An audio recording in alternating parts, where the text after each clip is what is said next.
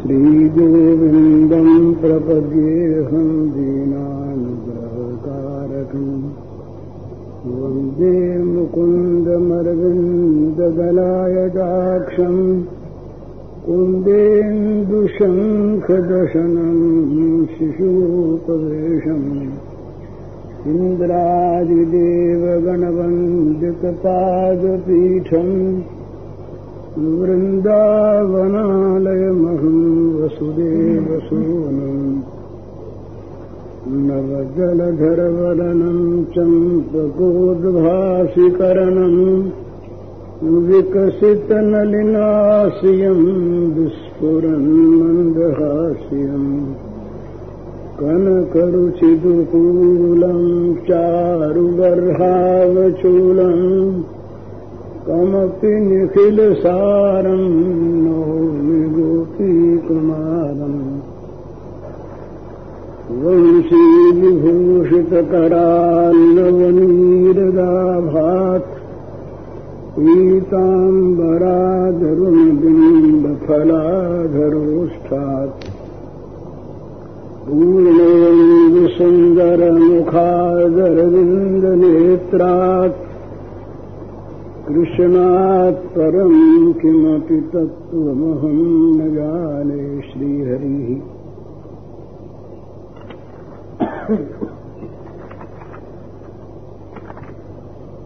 नद्यस्तदा तदुपधार्य मुकुन्दगीत नावर्तलक्षितमनुभवभग्नवेगाः आलिङ्गनस्थगितमूर्णीभुजैर्मुरारे गृह्णन्ति पादयुवनम् कमलोपहाराः।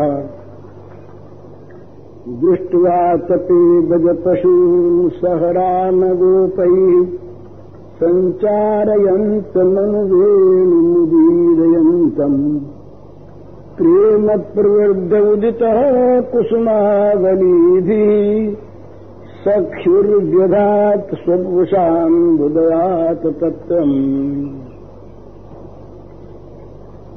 श्री सुखदेव जी महाराज, वेणुगीत का प्रसंग वर्णन करते हुए श्री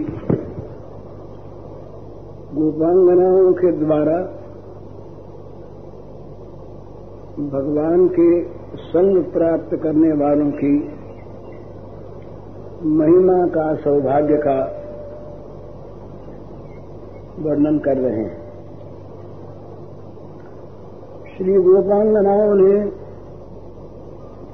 यमुना, मानस, गंगा आदि नदियों की स्थिति का वर्णन किया।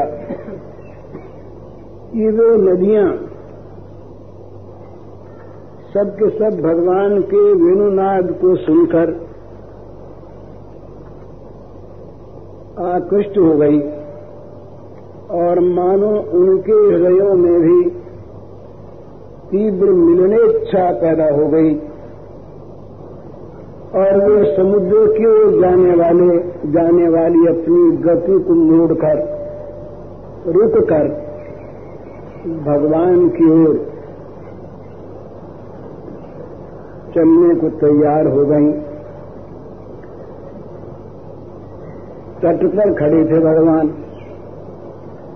सीधी धारा में अंदर थे नहीं। तो समुद्र की ओर जाती हुई नदी रुककर उल्टी सी बही, पर बह के जाती कहाँ पीछे तो स्थित हो गई। मोटी हो गई वहाँ पर, आगे बढ़ना रुक गया और पीछे गई नहीं। तो रुक और वेग पीछे का ही रहा। तो वो नदी बढ़कर ऊँची होकर, मानो मिलनेच्छा की तीव्रता से व्याकुल होकर, वो भगवान श्री कृष्ण की ओर उन्हें आलिंगन करने के लिए ऊपर पर बढ़ी। नदियों ने सोचा किसी गोपांगना ने सोच रही हैं कि नदियों ने सोचा कि भाई, संसार की ओर जाने वाली वृत्ति सदा आ रही है। इसीलिए जगत के संबंधों को संबंध मानकर उनकी तरफ़ लोगों का जीवन जाता है। तो समुद्र भी एक जागतिक चीज़ है। समुद्र के साथ नदियों का संबंध है पति पत्नी का। तो नदी का समुद्र की ओर जाना सांसारिक गति के अनुसार उचित ही है। पर जब श्री कृष्ण का वेणुनाद सुनाई देता है तो श्री कृष्ण जो है, ये सबके स्वामी हैं, सबके अंतरात्मा हैं, सबके आत्मा के आत्मा हैं। तो उनकी वंशी निनाद को सुनकर जब उनकी ओर चित्त आकृष्ट होता है, तब जगत के सारे संबंधों को छोड़कर तोड़कर उन्हीं का स्पर्श पाने के लिए व्याकुल चित्त से एकमात्र उन्हीं की ओर दौड़ पड़ना, ये धर्मनाश नहीं, परम धर्म है। तो श्री कृष्ण के साथ मिलने की, नदियों की, ये जो महत्वाकांक्षा, ये जो तीव्रतम उनकी उत्कंठा, ये कोई भी दोष की चीज़ नहीं। बल्कि यही एकमात्र प्राप्त करने की वस्तु है। श्री कृष्ण के द्वारा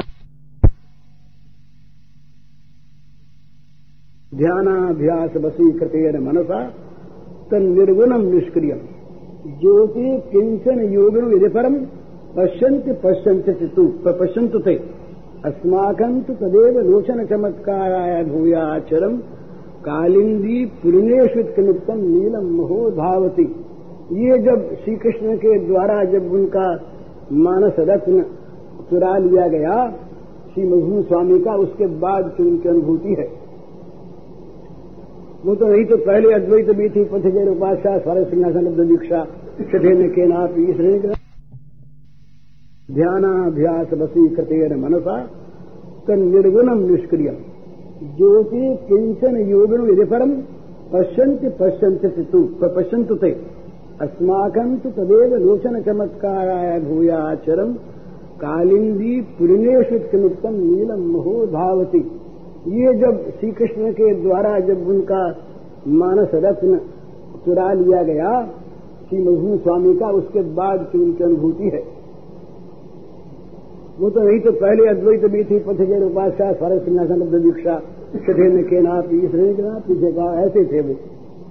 तो उन्होंने कहा कि भाई, जो ब्रह्म का ध्यान करें तो करें बहुत अच्छा। जो ज्योत के दर्शन करें, वो करें बहुत अच्छा। उनको कोई विरोध नहीं। पर अपने तो इस जमुना जी के तट पर जो नीला नीला एक तेज फुदकता रहता है, उसी में भरवाना है तो ये जो मुनि जो हैं, ये बस मनुशील ये भगवत मनुशील मुनि है। तो ये मुनि इस समय उन पल्लव अंकुर पुष्पाद से घिरे हुए, मैंने उनको साथ उनकी सहायता लेते हुए, उनकी सहायता से दूसरों की आँख से बच गए ना। और विषय, और साधन नहीं आ सके वहाँ तक। तो और साधनों से और उन लोगों से बचे हुए ये उनके भक्ति के अंग हैं जो साधन हैं जो उनको बचाते हैं।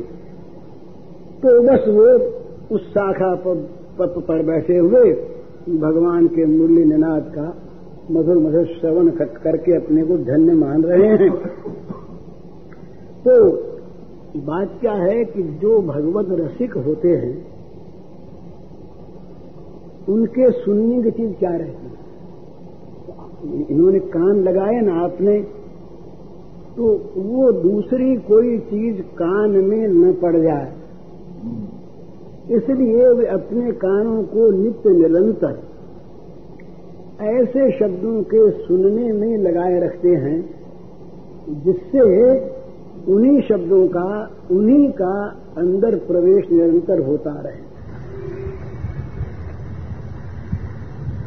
एकमात्र जीवन की साध होनी चाहिए कि सबको तज कर, सारे संबंधों को तोड़कर जगत से, जगत में जाने वाली गति को मोड़कर केवल भगवान की ओर प्रवृत्त हो जाना, अपने सारे साधनों के द्वारा, यही सबका जीव मात्र का परम कर्तव्य है। ये परम गुण है। तो यहाँ सुखदेव जी ने मुरारे शब्द कहा। मुरारे। आलिंगन स्थगित मूर्ण भुजैर मुरारे। उन्होंने अपनी अपनी तरंगों रूपी भुजाओं से मुरारी को आलिंगन करने के लिए उत्थान किया। उसमें, उनमें आवर्त पड़े। तो ये जिज्ञासा होती है कि मुरारी कौन मुरारी नाम भगवान का कैसे पड़ा? और यहाँ पर मुरारी कहने की ही आवश्यकता क्यों पड़ी और कुछ कह देते? तो वो बतलाते हैं कि ये प्राचीन काल की बात है। एक समय एक मुर नामक दैत्य था। ये कथा वामन पुराण में आती है। तो वहाँ कहा गया कि कश्यप ऋषि के औरत से और दनु के गर्भ से मुर नामक एक असुर का जन्म हुआ। मुर असुर भावापन्न था। उसके भाई बंधु भी सब असुर ही थे। तो असुरों का स्वभाव होता है स्वाभाविक देवताओं से लड़ना। आसुरी संपत्ति वाले मनुष्य भी दैवीय संपत्ति वालों से लड़ते रहते हैं। उनको सुहाता नहीं, देव। असुरों को देव नहीं सुहाता। तो उन दानवों ने देवताओं के साथ बार बार युद्ध किए, मुर के भाई बंधुओं ने। पर देवता चाहे एक बार हारे, आखिर देव बल जो है, जहाँ भगवान का आशय है, वही विजय प्राप्त करता है। तो देवताओं की विजय हुई। बार बार ये दैत्य लोग हार कर हीन बल हो गए। तो मुरे ने देखा कि कहीं हमको भी देवता लोग मार न दें। तो उन्होंने उसने मरण के भय से भीत होकर ब्रह्मा जी की आराधना की। ब्रह्मा जी विचारों को यही काम। ब्रह्मा जी की आराधना की। बहुत काल तक तो ब्रह्मा जी उसकी आराधना से संतुष्ट हो गए। ब्रह्मा जी ने कहा अच्छा तुम क्या चाहते हो? भाई बताओ, बोले। बोले, महाराज, मैं जो मांगू सो आप दे दें, तब तो बात करूँ।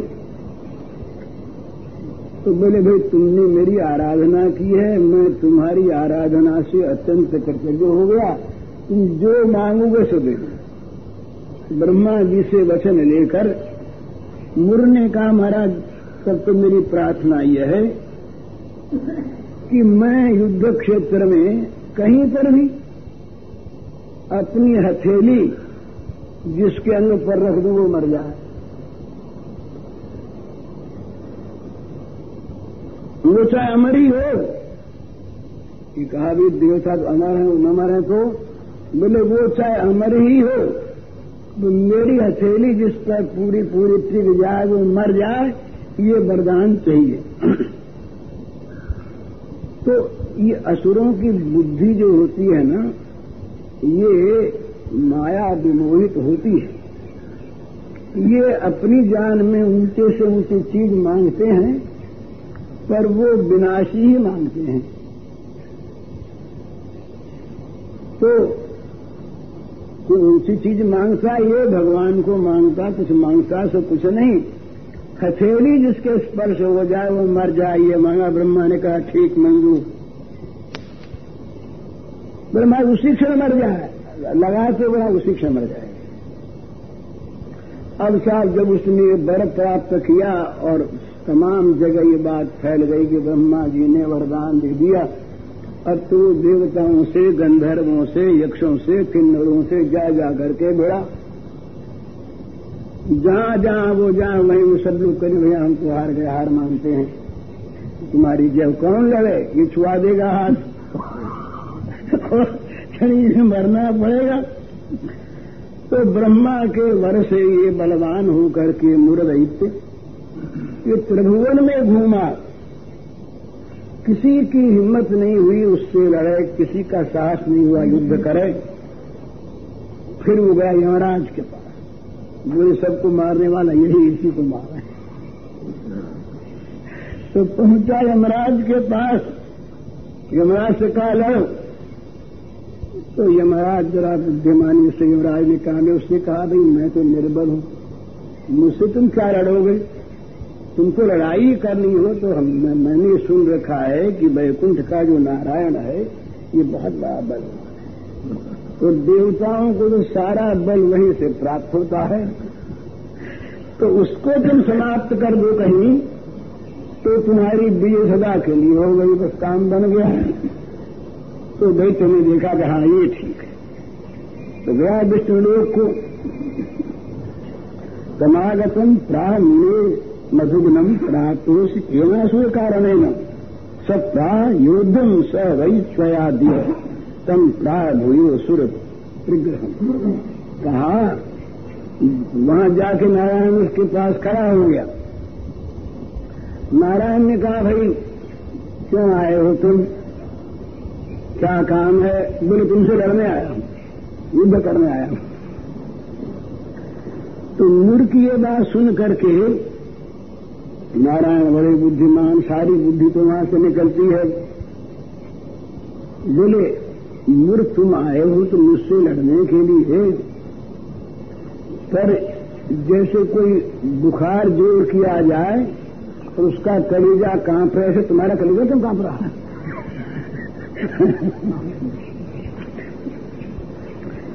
यदि ये मान योद्ध मुपागत से तत्कंपते ते किमर्थम? से मुहर मुहर रही तो नहीं भाई, वो शेष है, कहा करे? जैसे किसी को बुखार आ जाए, और बुखार में उसका करेजा कांपता रहे बार बार ऐसे, ये तुम्हारा करेजा क्या तो क्यों काँप रहा तुम? मैं, तुम्हारे जैसे डरपोक से नहीं लड़ता तो उसने कहा कि, मुझे डरपोक कहते हो, बिना डरपोक गए? नहीं तो करेगा क्यों आपका तो मेरे कहाँ काँप रहा है? बोले, देखो ना करे तो मैंने काँप रहा है यहाँ। अपने हाथ में आगे बोले, काँप रहा है। बोले देख कहाँ काँप रहा है? हाथ रखा, कलेजा देखने के लिए। और बस, जैसे जिसकी जड़ कट कट जाए, पेड़ की वो गिर पड़े, इसी प्रकार वो गिर पड़ा।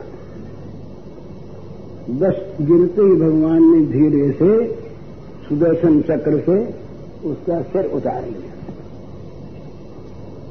तो अब देवता सारे के सारे इकट्ठे होकर भगवान के पास आए चिच्योद देवा तथा गतव्यता देवम प्रशंसन पद्मनाभम सब आकर के बोले, महाराज, ये तो आपने बड़ी दया की सबको बचा लिया, नहीं तो ये किसी को छोड़ता थोड़े तो उस दिन से इसका नाम पड़ा मुरारी। भगवान का नाम, नारायण का नाम पड़ा मुरारी मूड के शत्रु मूड को मारने वाले। ऊपर शंका हुई कि मुरारी तो नारायण में रहे। ये तो श्री कृष्ण नारायण है नहीं, गोपियों के लिए तो श्री कृष्ण प्रियतम है।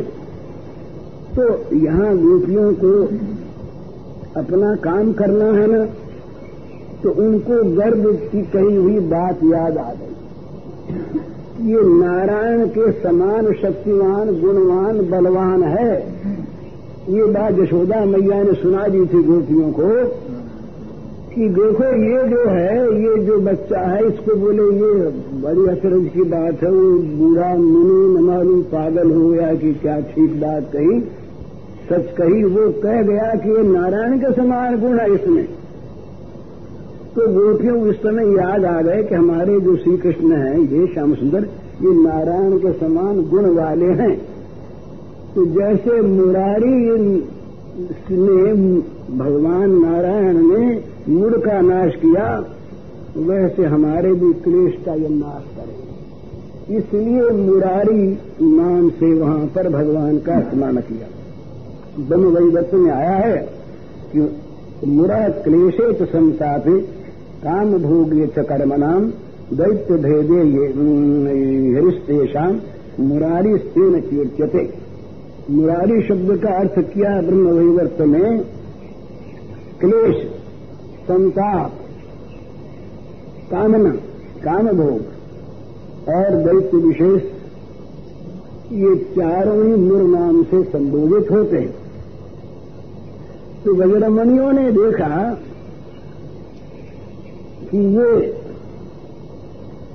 मुर का नाश करने वाले तो मुर अत्याचार करता था, सबके ऊपर इसलिए नारायण ने उसको मार के देवताओं को निश्चिंत किया। तो हम लोग जो हैं, ये भी उस मुरारी के समान गुणशाली श्री कृष्ण के ही प्रेमी हैं। उन्हीं के यहाँ, उन्हीं के अनुगत हैं, उन्हीं के साथ शिशुकाल से खेले, रहे, निवास किया। तो ये मुरहर जो हैं, ये मुरारी ये जैसे उन्होंने दंड दिया और दंड दे करके देवताओं को और निर्विघ्न कर दिया, सुखी कर दिया, इसी प्रकार ये हमारी जो संसार की कामना है, जिसके कारण से हम यहाँ पर बंधी बैठी हैं आज, संसार का मोह न होता संसार का काम न होता, ये मार न होता तो हम आज भगवान के चरणों की सेवा में जा पहुँचती।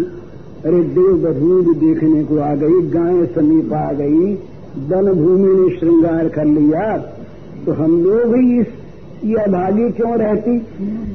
तो ज़रूर हमारे मन में कामना है, काम है।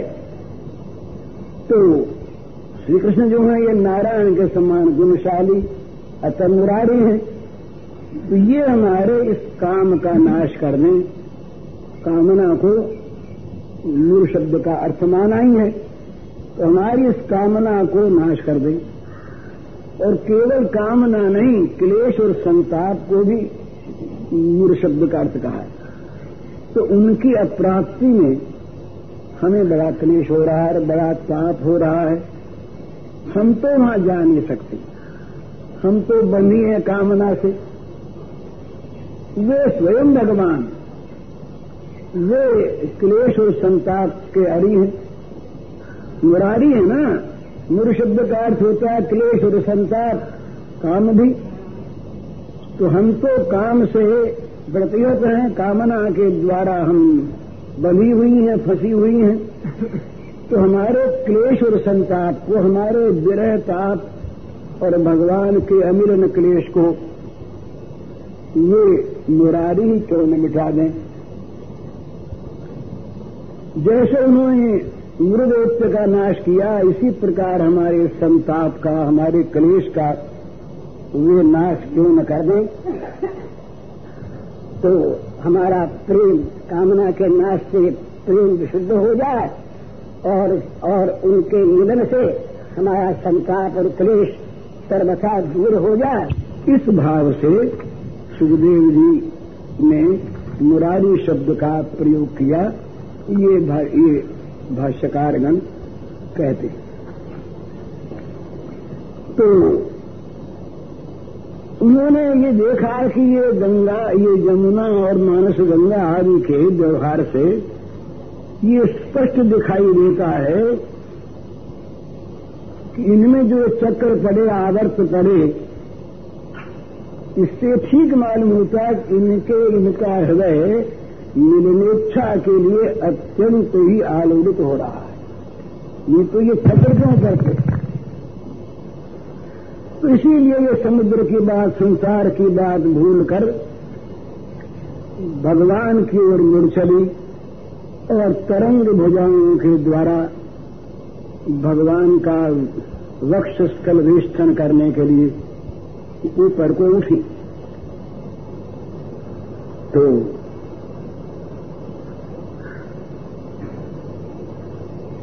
ये काम और प्रेम का एक अंतर होता है।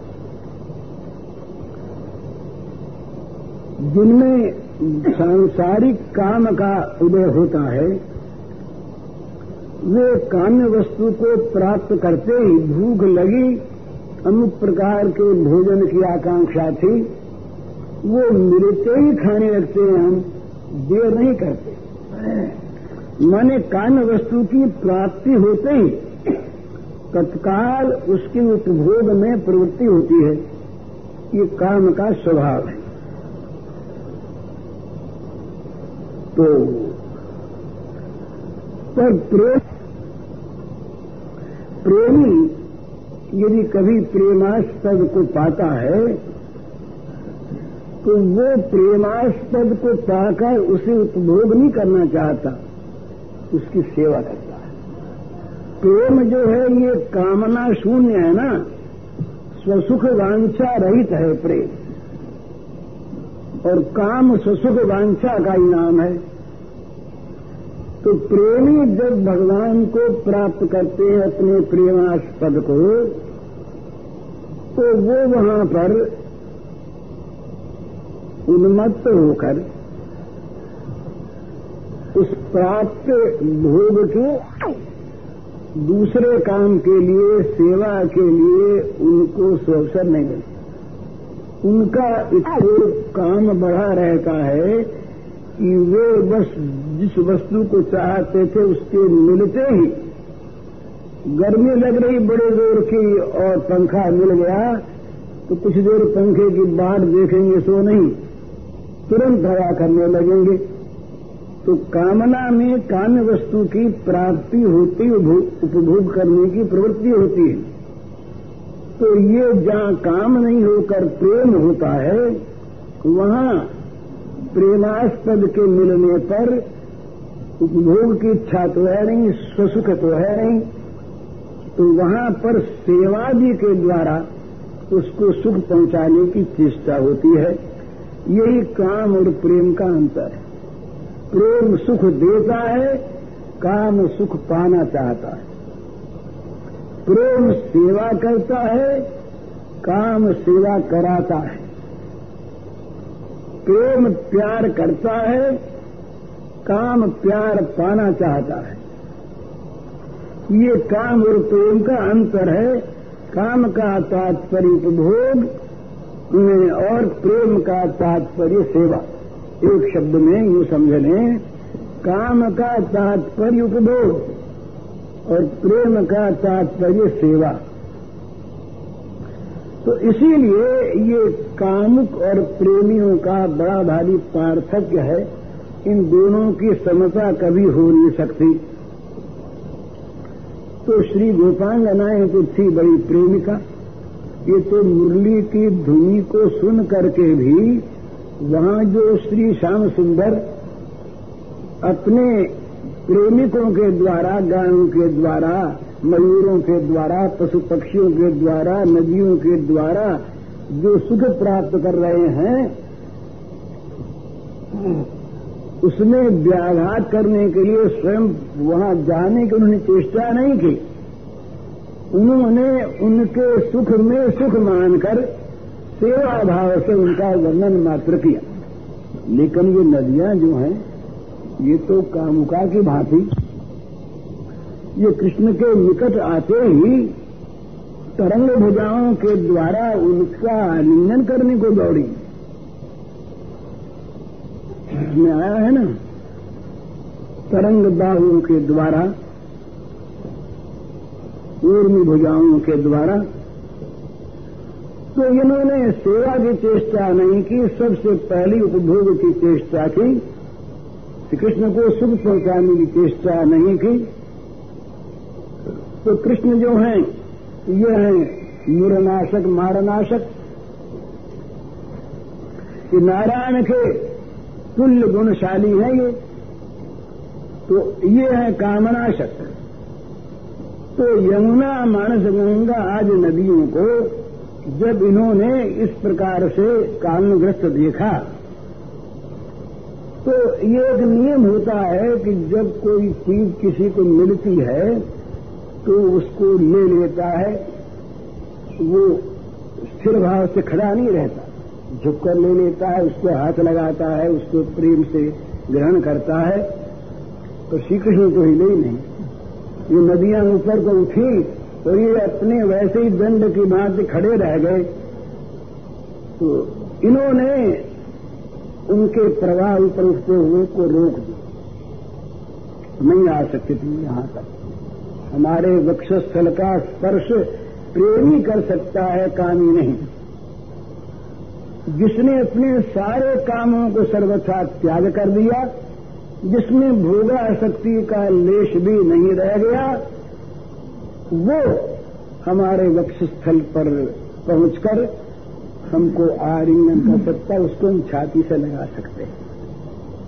पर जहाँ उपभोग की प्रवृत्ति है, जहाँ कामना है वहाँ हम स्पर्श नहीं करने देते। तो दंड की भांति खड़े हुए मानो धक्का दिया उनको।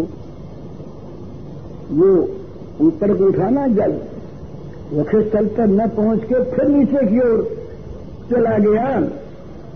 तो भगवान श्री कृष्ण ने, इन्होंने तो बाहु प्रसारण के द्वारा आलिंगन करना चाहा श्री कृष्ण ने आलिंगन दान नहीं दिया। तो ये बिचारी नदियाँ जो हैं, ये अपने इस प्रगल्भ व्यवहार से लज्जित हुई। हमने सोचा कि हमारा व्यवहार ये, प्रेम का व्यवहार नहीं ये तो ससुर वांछा हो गई। तो ससुर वांछा, जहाँ पर है, वहाँ प्रेम नहीं। तो वे अपने इस प्रगल्भ व्यवहार से लज्जित होकर के कृष्ण के चरणों में गिर गई। कुछ तरंग तो वो कमल भी उनके हाथ में थे। ये सारे के सारे भगवान के चरणों पर गिर गए वो मानो चरणों पर गिरकर अपना अपराध क्षमा कराने लगी। महाराज हम इस लायक नहीं। हम तो, तो आपकी वंशी ध्वनि को सुन करके भागी लेकिन हमारे मन में सुख की कामना थी। इसलिए आपके वक्षस्थल तक हम नहीं पहुँच सकी। अब चरणों में गिरती हैं। आप हमारे इस दोष का नाश करें। लेकिन बजरमणियों ने देखा बजरमणियों ने देखा कि नहीं नहीं, ये हमारी धारणा गलत है। इन नदियों में जो आवर्त आया, विपरीत गति हुई, जलस्कंद हुआ, जलस्फीति हुई। मैंने जिस मार्ग से जा रही थी, वो मार्ग पर रुक गया। पीछे को लौटी, उसमें भंवर पड़ने लगे। और जल ऊपर को उठा तो बजरमणियों ने देखा कि नहीं नहीं, ये तो इनका प्रेम नहीं है। ये तो इनका प्रेम है बड़ा प्रेम न होता तो श्री कृष्ण की ओर चलने की, इनकी ऐसी कामना भी क्यों होती? भोगों में जाते हुए प्राणी की, अगर श्री कृष्ण से भोग सुख प्राप्त करने की कामना भी होती है तो वो भी श्लाघ्य तो ये इनका प्रेम है। इस प्रेम से ही इनमें ये चारों बातें आई। आगत हुआ, विपरीत गति हुई, जलस्तंभ हुआ जलस्फीति हुई। तो ये जो है, ये इनका प्रेम है, काम नहीं। तो इसलिए अपने आप को हीन प्रेम मानकर अभागिनी मानकर, प्रेम स्वभाव सुलभ दैन्य का अवलंबन करके प्रेम में एक स्वाभाविक दैन्य होता है। इसको स्वभाव सुलभ दैन्य कहा है। प्रेम के स्वभाव में दैन्य होता है, अहंकार नहीं होता। प्रेमी कभी अभिमान नहीं करता। वो तो अपने को सर्वथा, सर्वदा दीन, गुणहीन, मलिन मानता है। इसीलिए उसके प्रेम में निरंतर विशुद्धि होती रहती है। अगर अभिमान रूपी कालिमा को लगा करके बह जाए और उसी को अलम, बस मान ले तो प्रेम का विशुद्धिकरण नहीं होता, प्रेम आगे नहीं बढ़ता, उसमें काम मिलकर उसे कलंकित कर देता। तो प्रेम जो उत्तरोत्तर वर्धनशील है, उसका कारण है प्रेम का स्वभाव सुलभ दैन्य। उसकी जो दीनता है प्रेम में, मेरे में तो कोई गुण है नहीं। मेरे में किसी प्रकार की कोई भी ऐसी वस्तु नहीं है, जो वस्तु भगवान को रिझा सके। मलिनता भरी है, कूड़ा भरा है, कचरा भरा है, दोष भरे हैं, मल भरा है प्रेम की कहीं भी गंध भी नहीं। इस प्रकार वो अपने अंदर दैन्य से परिपूर्ण होकर श्री रूपांगनाएँ सखियों से कहती है कि सखियों, हमारा जीवन तो दुर्भाग्यपूर्ण है। हमने न तो प्राण भरकर श्री कृष्ण का वंशिनी नाग सुना समीप से, न हमने अपने घर की, घर वालों की उपेक्षा करने का ही साहस किया। न हमने संसार के कार्यों को स्थगित किया। इन इन नदियों ने तो अपनी चाल को स्थगित कर दिया। जो आगे बढ़ रही थी, उस चाल को इन्होंने रोक दिया, पर हमने तो ये संसार के कृत्य प्रवाह को, संसार के कर्म प्रवाह को हमने स्थगित नहीं किया। तो न हमने घर द्वार की उपेक्षा की। न अपने संसार कार्य को स्थगित किया। न हमने श्री कृष्ण के लिए इनकी भांति विपरीत गति हो, होकर दौड़कर पहुँचना चाहा। न हमने बाहु प्रसारण किया। और न हमने श्री कृष्ण के चरणों में कमलोपहार ही दिया। तो हम लोग इनकी तुलना कैसे करें अपने साथ? ये तो ये तो महान प्रेमिकाएँ हैं नदियाँ। हम लोगों में तो इनकी बराबरी करने की कोई भी एक भी चीज़ नहीं। तो हाय हाय, क्या करें? हम यदि ये गोप रमणियाँ न होकर ये मानस गंगा आदि जलाशय बन जाती, नदियाँ बन जाती। तो इनकी भांति हम भी आज यदि यदि वहाँ नदी होती आज हम तो इन्हीं नदियों की भांति हम सर्व त्याग करके वंशी नाद को सुनते ही उन्मत्ता होकर, विपरीत गति होकर इनके चरणों का स्पर्श प्राप्त करने के लिए हम दौड़ पड़ती। ये गोपी जन्म से तो हमारा सारा का सारा ही सर्वनाश हो गया। घर में बंधी, परिवार में बंधी, आसक्ति में बंधी, भोगों की कामना में बंधी, साहस नहीं, भय से, विषाद से भरा हुआ जीवन। ये नदियाँ हमसे बड़ी श्रेष्ठ हैं। कोटि कोटि गुण। ये गोपी जन्म की अपेक्षा नदी जन्म। ये करोड़ों करोड़ों गुना श्रेष्ठ है। बोले जिन भावों से श्री कृष्ण को प्रियतम रूप में प्राप्त किया जा सकता है वे भाव तो नदियों जिन्होंने अपनी चाल स्थगित कर दी, जिन्होंने भगवान को नहीं पाया, इसलिए इन जिनको चक्कर आने लगे।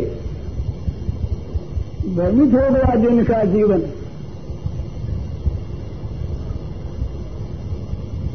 जिन्होंने अपने पास वो कमल मात्र थे, उन सारों को इकट्ठा कर लिया उपहार देने के लिए। जो अपने आप को, अपने स्वभाव स्वरूप को भूलकर, ऊपर उठकर भगवान के चरणों के समीप पहुँचने के लिए प्रस्तुत हो गई। भला गोपी जन्म में हमारी बात कहाँ एक दिन। इसलिए वे सखी, यदि हम कोई तपस्या करें, ऐसा तप करें, जिसे ब्रजमंडल में नदी होकर बहने लगे। पर वो तो अब अब फिर कैसे हुई अगर पहले से जानती होती हम लोग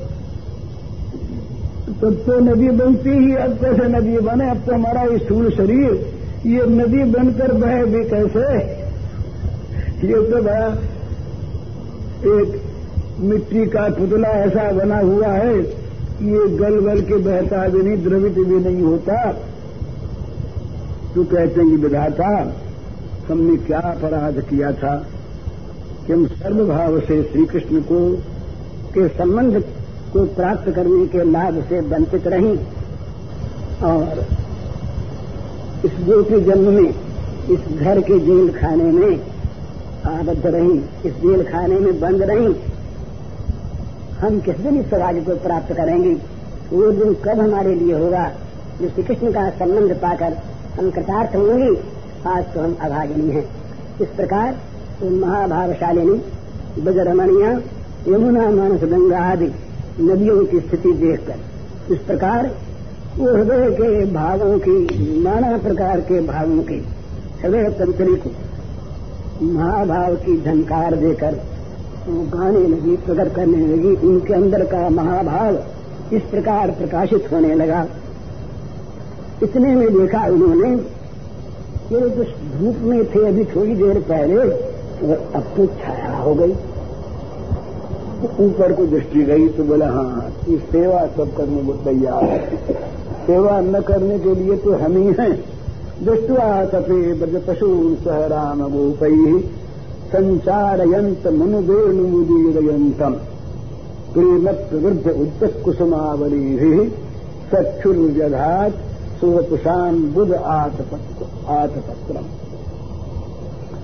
गोपियाँ, गोपियों ने देखा वो कहने लगी, इस धूप में जब श्री कृष्ण बलराम जी और अपने सखा बाल गोपालों के साथ गा चराने के लिए दुर्ग के वन में जब जाते हैं, और बारंबार जब ये उच्च स्वर से मधुर वेणु वेणु का गान करते हैं तो आकाश में मेघ उदित हो जाते हैं, बाजक उमड़ आते हैं। और वो श्री कृष्ण की प्रीतिवश, प्रेमवश, वे सारे आकाश में व्याप्त होकर जल कण वर्षा करने लगते हैं और उधर अपने अंगों के द्वारा इनके छाते बन जाते हैं? आतपे रौद्र व्याप्त स्थाने राम गोपई ही ब्रज सह ब्रज पशून संसारयंत अन वेणुम उदीरयंत दृष्टवा, अम्बुद, उदित श्रीकृष्ण बलदेव गोप बालक गवारी नाम मस्तको परिगणन मार्गे आविर्भूत सन प्रेम प्रवृद्ध कृष्ण प्रेमना प्रबुद्ध सन कुसुमावली भी जल कनही स्वपुषा निज देह न सख्यु कृष्ण से आतपत्रम कुसुमावली युक्तम छत्रमेव व्यधात विहितवान। नहीं, यही तो प्रेम का लक्षण है। प्रेमी की सेवा करने के लिए जिसका उत्साह बढ़ जाए जिसकी शक्ति बढ़ जाए, जिसका मन बढ़ जाए, और केवल मन ही तक सीमित न रहे, वो अपना सर्वस्व लगाकर उसको सुख पहुँचाने लगे। तो कृष्णानुरागिणी, ये भज रमणिया ये वंशी नाद को श्रवण करके जब इस प्रेम भाव से अधीर होकर ये सब बातें कहने लगी आत्मगोपन करने की चेष्टा उन्होंने की। यमुना आदि का नाम इन्होंने इसीलिए लिया, इसीलिए कि तो उनको इस रूप में देखा। दूसरे उनके भाव आया जब इसको गोपन कर लिया कि इन्हें अंदर प्रवेश करके ये खेलते हैं ना? तो इनको स्पर्शदान देते तो ये जब हुआ तो फिर देखा ये बादल जो आकाश में घूमते रहते हैं, इनको दिखाई दिया कि ये बड़े प्रेमी एक तो इन्होंने श्री कृष्ण का सर रंग धारण कर लिया। मेघ की उपमा श्री कृष्ण से उल्टी थी ये मेघों ने श्री कृष्ण का रूप धारण कर लिया। कृष्ण का तो स्वाभाविक वो नील निर्देश है ये मेघ जो है ये उनकी सेवा करने के लिए उनके अनुरूप बनना चाहिए ना। सेवा करने वाला सेव से प्रतिकूल वेश वाला हो, प्रतिकूल भाव वाला हो सेवा क्या करेगा। सेवा करने वाले का सबसे पहला धर्म है सेव के अनुकूल बने। जिसकी सेवा करनी है, उसके मन के अनुसार अपने को बनावे। ये सबसे पहली बात। नहीं तो वो सेवा करना चाहेगा अपने मन की। और वो सेवक होगा वो प्रतिकूल। तो वो सेवा नहीं होगी, वो सेवा के नाम पर दुख पहुंचाना होगा। तो सेवक का धर्म है कि वो पहले, सबसे पहले जिसकी सेवा करनी हो, उसके अनुकूल बने, उसी प्रकार का बने। तो मेघों ने मेघ के अनेक अनेक रूप होते हैं जब, तब जब उसमें ये नए नए बादलों में जब जल आता है, उस समय जो नील श्यामता होती है, वो नील श्यामता, उस नील श्यामता के साथ भगवान के रंग का सामने बताया गया है यद्यपि वो उससे पूरा सामने रखता। संकेत है वो। तो कहते हैं कि इन बादलों ने श्री कृष्ण की सेवा करने के लिए अपना वेश, अपना रंग उनका सा बनाया। पहला कार्य उन्होंने और कि हमेशा बादल नहीं रहते। हमेशा बादल आकाश में वो नहीं रहते। गुप्त लुप्त रहते हैं, कहीं गए हुए रहते हैं, बनते ही नहीं। तो ये जब श्री कृष्ण जब वहाँ पर आते हैं तो कृष्ण का दर्शन इन्हें बड़ा अच्छा लगता है। तो जब श्री कृष्ण वन में आते हैं, तब इनको खुला मैदान मिलता है। घर के अंदर बंद रहे, कृष्ण कमरे में बैठे रहें तो बादल बिछाए, सेवा का अवसर नहीं पाते। वो कहते हैं कि भाई, ये कहीं धूप में हूँ, अलग कहीं बाहर बैठे हो, तब न सेवा करें। अब छत के नीचे बैठे हैं। चारों तरफ़ से किवाड़ बंद है। अब कहाँ जाके बेचारे बादल सेवा करें? तो अवसर ढूंढा करते हैं। जब कभी श्री कृष्ण बाहर आवे, मैदान में आवे, तब इनको सेवा करने का अवसर मिले। क्यों? ये श्री कृष्ण को प्रेम करते हैं, उनको प्यार करते हैं। गोपियाँ कहती कि हम तो ब्रज में रह करके भी कभी ऐसा नहीं कर सके। आज तक। तो श्री कृष्ण के अंग का वन स्वीकार किया। और ये बिजली क्या है? ये जो पीली पीली स्वर्णिम बिजली है, ये बिजली को इस इन मेघों ने धारण किया सेवा के लिए ही। उनके अंग वस्त्रों के रंग का अनुकरण कर। ये बिजली जो है, विद्युत, ये विद्युत सा वस्त्र नहीं है। भगवान के वस्त्र सी विद्युत है। ये बिजली भगवान के जो वसन हैं, अंग वस्त्र, उन वस्त्रों की इस स्वर्णिम प्रतिमा को लेकर ये सुसज्जित हुई हैं। इसको मेघों ने अपने साथ रखा है, इसलिए श्याम सुंदर कहीं ये न कह देंगे, तुम पूरे रूप में तो हमारे अनुकूल बने ही नहीं। तो ऐसा करोगे तो सेवा के लिए पूरी अनुकूलता होनी चाहिए। तो श्री कृष्ण के अंग का वर्ण उनका प्रीत वसन और फिर ये जब मधुर मधुर गरजते हैं ना तो वंशी निनाद के निकल करते हैं। ये जब मधुर मधुर गरजते हैं, मानो बंसी से बजा रहे हैं तो यदि ये उनको दिखा देते हैं कि हम हर तरह से आपके सखा भाव से सेवा करने वाले आपके अनुकूल हैं। हैं? तो सक्षुर विभाग तो ये हम जैसे आपके गोप बालक सखा हैं, वैसे हम भी आपके सखा हैं। सब तरह से आपके अनुकूल बनना चाहते हैं, न बन सकें। तो इस प्रकार प्रेम का व्यवहार दिखला कर वे अवसर पाते हैं। जब श्री कृष्ण कहना, अच्छी बात है, तुम सेवा कर।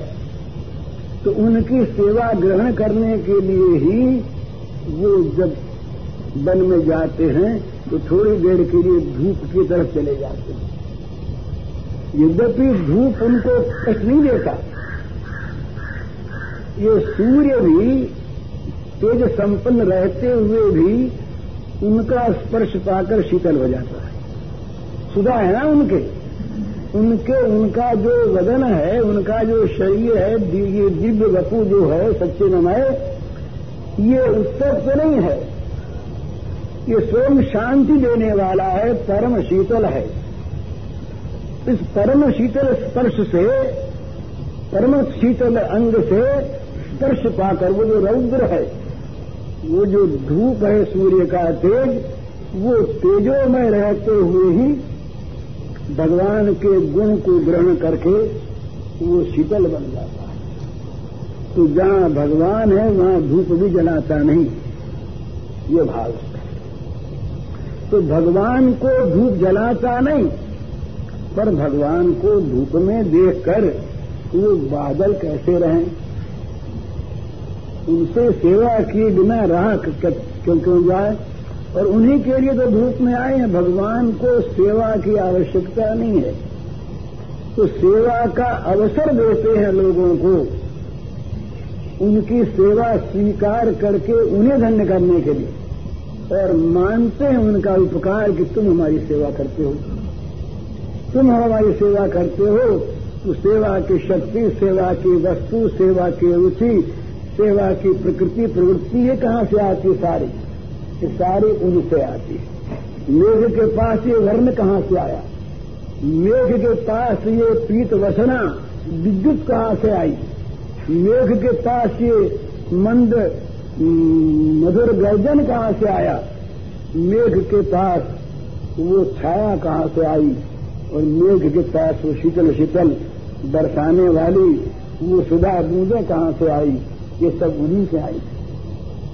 तो अपनी चीज़ देकर, अपने सेवकों को अपनी चीज़ देकर, अपनी चीज़ के द्वारा अपने रस देकर, उस रस के लिए प्यासे बनकर, उस रस को उनके द्वारा प्राप्त हुआ कहकर पान करते हैं और उनकी सराहना करते हैं, तुमने हमें बड़ा सुख दिया। तो श्री कृष्ण जब मध्यान्ह काल में गोवर्धन के नीचे यमुना के पुलिन पर जब उपस्थित होते हैं और जब मेघ देखते हैं कि ये बड़े शांत बड़े क्रांत से हो गए। ये भी उनकी लीला है। तो शांत क्रांत से थके हुए से, गरमाए हुए से न हैं तो सेवा करने की प्रवृत्ति नहीं हो तो वो सेवकों को धन्य करने के लिए अपने को सेवा के योग्य बना लेते हैं, अभाव वाला। इस समय खाने को नहीं, तुम खाने को दो। ऋषि पत्नियों के पास भेजा। भूखे थोड़े मरते थे। युधिष्ठिर उससे गुरु ने से कहा भूखे नहीं मर, तुम्हारा नहीं खाएँगे। तो भूखे थोड़े मरते थे। पर भूखे बन जाते हैं, प्यासे बन जाते हैं, थके मांदे बन जाते हैं गरवाए हुए से हो जाते हैं। इसलिए उनकी स्थिति को देख करके सेवकों के मन में सेवा करने की आवे तो फिर अपनी चीज़ उनको दे देते हैं। इनसे सेवा करो। तो सेवा का अवसर आप देते, सेवा की योग्यता देते, अपने को सेव बनाते और उनकी सेवा को स्वीकार करते, ये उनकी महिमा। तो ये जब शांत से थके हुए से मालूम होते हैं तो क्या करते हैं उस समय लीला? गायों बछड़ों को घेर कर कोई शरण छाया में ले जाते और वे स्वयं भी कहते हैं, अरे भाई, यहाँ तो बड़ी जलती हुई खिला है ये, और यहाँ तो बड़ा धूप है।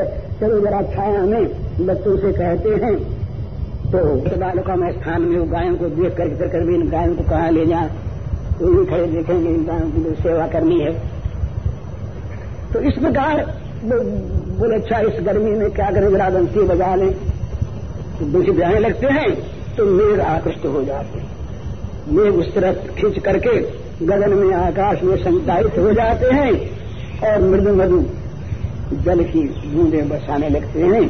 और जल बरसाने के साथ ही साथ वे इतने छा जाते हैं कि चारों तरफ़ सारी गायों के ऊपर, बछड़ों के ऊपर, बालकों के ऊपर एक छाता बन जाते हैं बड़ी चत्रा का बहुत बड़ा छाता। केवल छाता ही नहीं बन वो तो गर्म हो गए थे ना। तो उनको नहलाने के लिए शीतल जल जल की ऐसी नहीं, घोर वर्षा नहीं करती। घोर वर्षा आई, यहाँ कहा कि कुसुमावली भी जैसे फूल बरसते हैं, जैसे फूलों की सुगंधी आती, फूल लगते हैं, जब कोमल कोमल इसी प्रकार वो बूंदे, कुसुमावली की भांति, फूलों की भांति, वो आ करके भगवान के उस सुतप्त अंगों को शीतल करती हैं, सुगंधित करती हैं। इस प्रकार ये मेघ जो हैं, ये भगवान की सेवा का अवसर प्राप्त करते हैं। तो कहते हैं, भाई मेघों के पास तो रही का। यद्यपि ये भी उनका अपना नहीं, पर ये ऐसा मेघों के संचार से और बूंद बूंद जल बरसाने से ठीक ऐसा मालूम होता है कि ये मानो मोतियों की लड़ों से सजा हुआ बड़ा सुंदर छाता है। जो बूंदे हैं, ये मानो सुंदर सुंदर छोटे छोटे बहुत बढ़िया मुक्ता हैं। इन मुक्ताओं की चारों तरफ़ लड़ियाँ हैं और बीच बीच में भी लड़ियाँ हैं उसमें। मोती की लड़ियाँ। इन लड़ियों से सजा हुआ ये छाता है। तो आकाश के ये मेघों के पास तो बस यही तो चीज़ है। अपना अपना आप और उसमें उसमें रहने वाले ये जल के बिंदु इस प्रकार से मानो मेघ ने अपनी देह संपत्ति और धन संपत्ति ये दोनों श्री कृष्ण के सुख के लिए उन्होंने अर्पित कर दी। जो गोपांगनाओं को भाष होता है ऐसा, मेघों की इस लीला को, क्रिया को देखकर कि देखो ये मेघ धन्य है। जिन्होंने अपनी देह रूपी धन को और वर्षा रूपी मुक्ता को, इन दोनों देह संपत्ति धन संपत्ति इन दोनों को श्री कृष्ण के लिए समर्पित कर। यही तो है। मनुष्य के पास देह है और देह के संबंधी पदार्थ हैं। बादलों के पास अपना देह है, और ये जल की बूंदें, ये उनका धन है। तो इन्होंने देह और धन संपत्ति, ये दोनों श्री कृष्ण के सुख के लिए। अपना सुख वहाँ पर कुछ नहीं है। कृष्ण के सुखार्थ इन्होंने उनका विनियोग कर दिया। तो गोपी कहती है कि, सखियों, देखो, ये मेघ जड़ है। पर जड़ होते हुए भी इनका सौभाग्य हमारे से, देखो ना, कितना करोड़ों गुना अधिक है। नहीं? हम तो किसी दिन भी आज तक हमने अपने देह के द्वारा और धन के द्वारा कृष्ण को सुख नहीं पहुँचाया। किंतु ये मेघ, ये धूप का ताप, धूप की गर्मी मिटाने के लिए इन्होंने छत्तों की तरह अपनी देह को बिछा दिया। मामूली बात है, स्वयं गर्मी में, सूर्य के उत्ताप में, वो सूर्य के समीप चला मेघ तो ये तो बहुत नीचे, सूर्य की सारी गर्मी अपने ऊपर लेने के लिए इन्होंने अपने सारे देह को बिछा दिया, छाता बना करके जिसमें उसके अंदर से कहीं जरा से छेद में से भी धूप पहुंचकर तो श्री कृष्ण को उत्तप्त न कर सके, गर्मी न पहुँचा सके, इसलिए इन्होंने देह को बिछा दिया। और देह को बिछाने के बाद भी ये सोचा कि नीचे तपी हुई बालू थी। तपी हुई शिला थी। वो तो गर्मी अभी तक है ही तो वो खाली छाया से तो नहीं मिटी, वो तो जल से मिटेगी ना, तपती हुई चीज़ ठंडी कैसे हो। शरीर भी इनका उत्तप्त है, जिस शिला पर खड़े हैं वो भी उत्तप्त है, जिस बालुका पर इनके पैर हैं वो भी जल रही है। तो अपने देह को तो छाता बनाया। और अपना जो संचित धन था बारिद जो है इसीलिए कि बारी को जल को संचय करके रखते हैं।